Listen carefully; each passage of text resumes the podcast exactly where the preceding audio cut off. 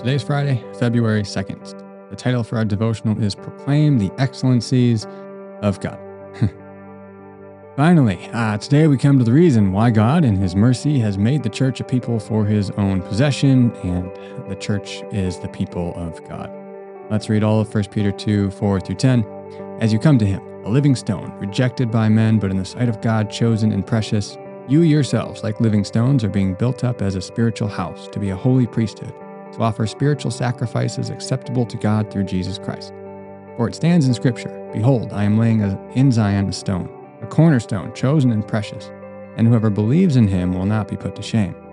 So the honor is for you who believe, but for those who do not believe, the stone that the builders rejected has become the cornerstone, and a stone of stumbling and a rock of offense. They stumble because they disobey the word, as they were destined to do.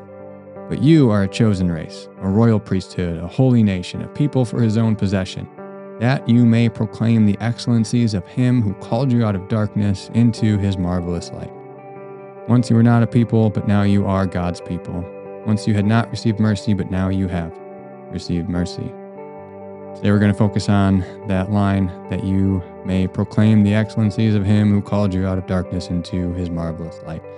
But why has God made you a chosen people, a royal priesthood, a holy nation, a people for his own possession.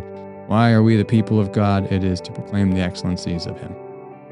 This is a beautiful phrase that should characterize Christian worship. The term excellencies is only used uh, five times in the New Testament, four of the five by Peter. So, depending on the context, it can refer to uh, virtue and admirable character, or it could also refer to acts of strength and great power. Both apply to God, for sure. It is his character of love and mercy that leads him to save and redeem his people.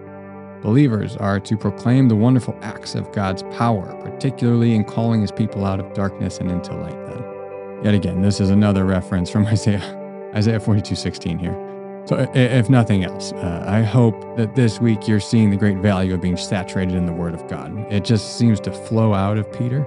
Uh, his his as he's applying, looking at the situation for his audience, he immediately goes to scripture, to the exile, to the Exodus, and he draws from those to give them encouragement and hope. So we should view scripture like that as well, just be saturated in it to find our hope in it as well. So, this is another great image that Peter uses here. Peter is just a master of painting pictures for us to reflect on. Prior to being the people of God, we dwelt in darkness. God has called us out of darkness and into his marvelous light. We lived in darkness, the darkness of our sin, believing lies, without life, without hope. Now, because of the mercy of God in making us a people for his own possession, we dwell in light. That is, in truth, in life, in hope, in holiness, so just take some time today to proclaim the excellencies of God who called you out of darkness and into his marvelous light. Worship him for his character of mercy and covenant faithfulness and love that has led him to act in such power. Worship Jesus for his heroic, mighty acts of proving that he is the Messiah and God by calming the storm, by healing the sick, by raising the dead. Ultimately, he proved his power by dying on the cross and rising from the dead. He then gives his people who are in him this same life and power over death. This worship that we are participating in today is the reason that we have been given this new identity and have been chosen into the people of God to proclaim the excellencies of him who called you out of darkness into his marvelous light.